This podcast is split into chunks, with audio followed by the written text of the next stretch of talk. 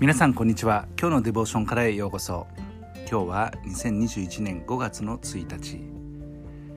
今日の聖書箇所は詩編132編13節から16節。今日のデボーションタイトルは主の住まいです。それでは聖書箇所をお読みいたします。主はシオンを選びそれをご自分の住まいとして望まれた。これは常しえに私の安息の場所。ここに私は住む。私がそれを望んだから。私は豊かにシオンの食物を祝福しその貧しいものをパンで満ち足らせる。その祭司たちに救いをまとわせる。その敬虔な者たちは高らかに喜び歌う。シオンとはエルサレムにある山の名前です。しかしシオンはもう一つ天の都を指す言葉として用いられています。主はシオンを選んでくださった。そしてそれをご自分の住まいとして望まれた。もちろんイスラエルの民を選ばれた神様。このエスラエルサレムに対して特別な思いを持ってらっしゃる神様ですけれどもそれと同時に救いを得た者たちが集まる場所天の都そこを主は選んでご自分の住まいとされていらっしゃるってことも私たちは知る必要がありますね。その天の都に主は常しえにおられます。そして安息の場所というふうに主は言われてますけれども主を信じる者にとってもそこは同じように安息の場所となります。ここに主が住んでおられます。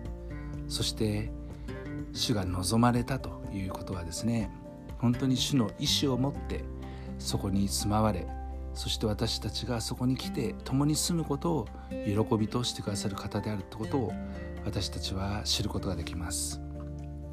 豊かにシオンの食物を祝福してくださる。もちろん私たちがこの地上で生きていく上で食べ物が必要です。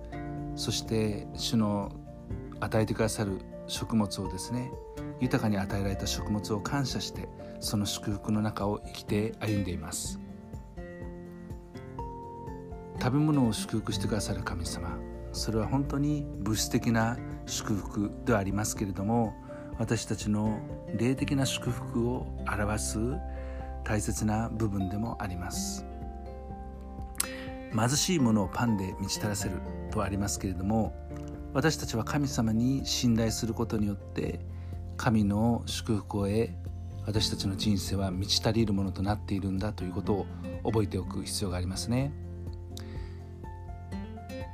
神が与えてくださるこれらの祝福パンまたは物質的な祝福また霊的な祝福神がおられなければそれらは与えられることはありません。でも主を信じて歩むことによって私たちはその与えられたものによって豊かなものとされます。何よりも私たちに与えた一番大きな祝福は救いです。ただ危険や、えーその貧しさの中からの救いではなくて私たちのこの魂この罪という問題が解決されて主のもとに来ることができるんだ。シオンに行くことができる。天の都に行くことができる。この救いそれを私たちに与えてください。私たちは神様に仕えるものですから私たちを祭司としてくださるということですね。さらに私たちを敬虔なものとしてくださいます。神を信じる者は敬虔なものとされるわけですね。それは神のご性質に預かることもそうですけれども信仰によって生きる私たちを見て私たちを敬虔なものというふうに呼んでくださる神様。私たちはこういったあらゆる祝福を得て歩んでいるわけですから高らかに主に喜び歌うことができます。今日もこのことを覚えて神様に高らかに喜び歌い歩んでいきたいと思います。愛する天のお父様あなたを褒めたたえます。あなたは私たちを祝福してくださり救いを与えてくださるお方です。私たちは主の皆を高らかに喜び歌います。主イエス・キリストの皆によってアーメン。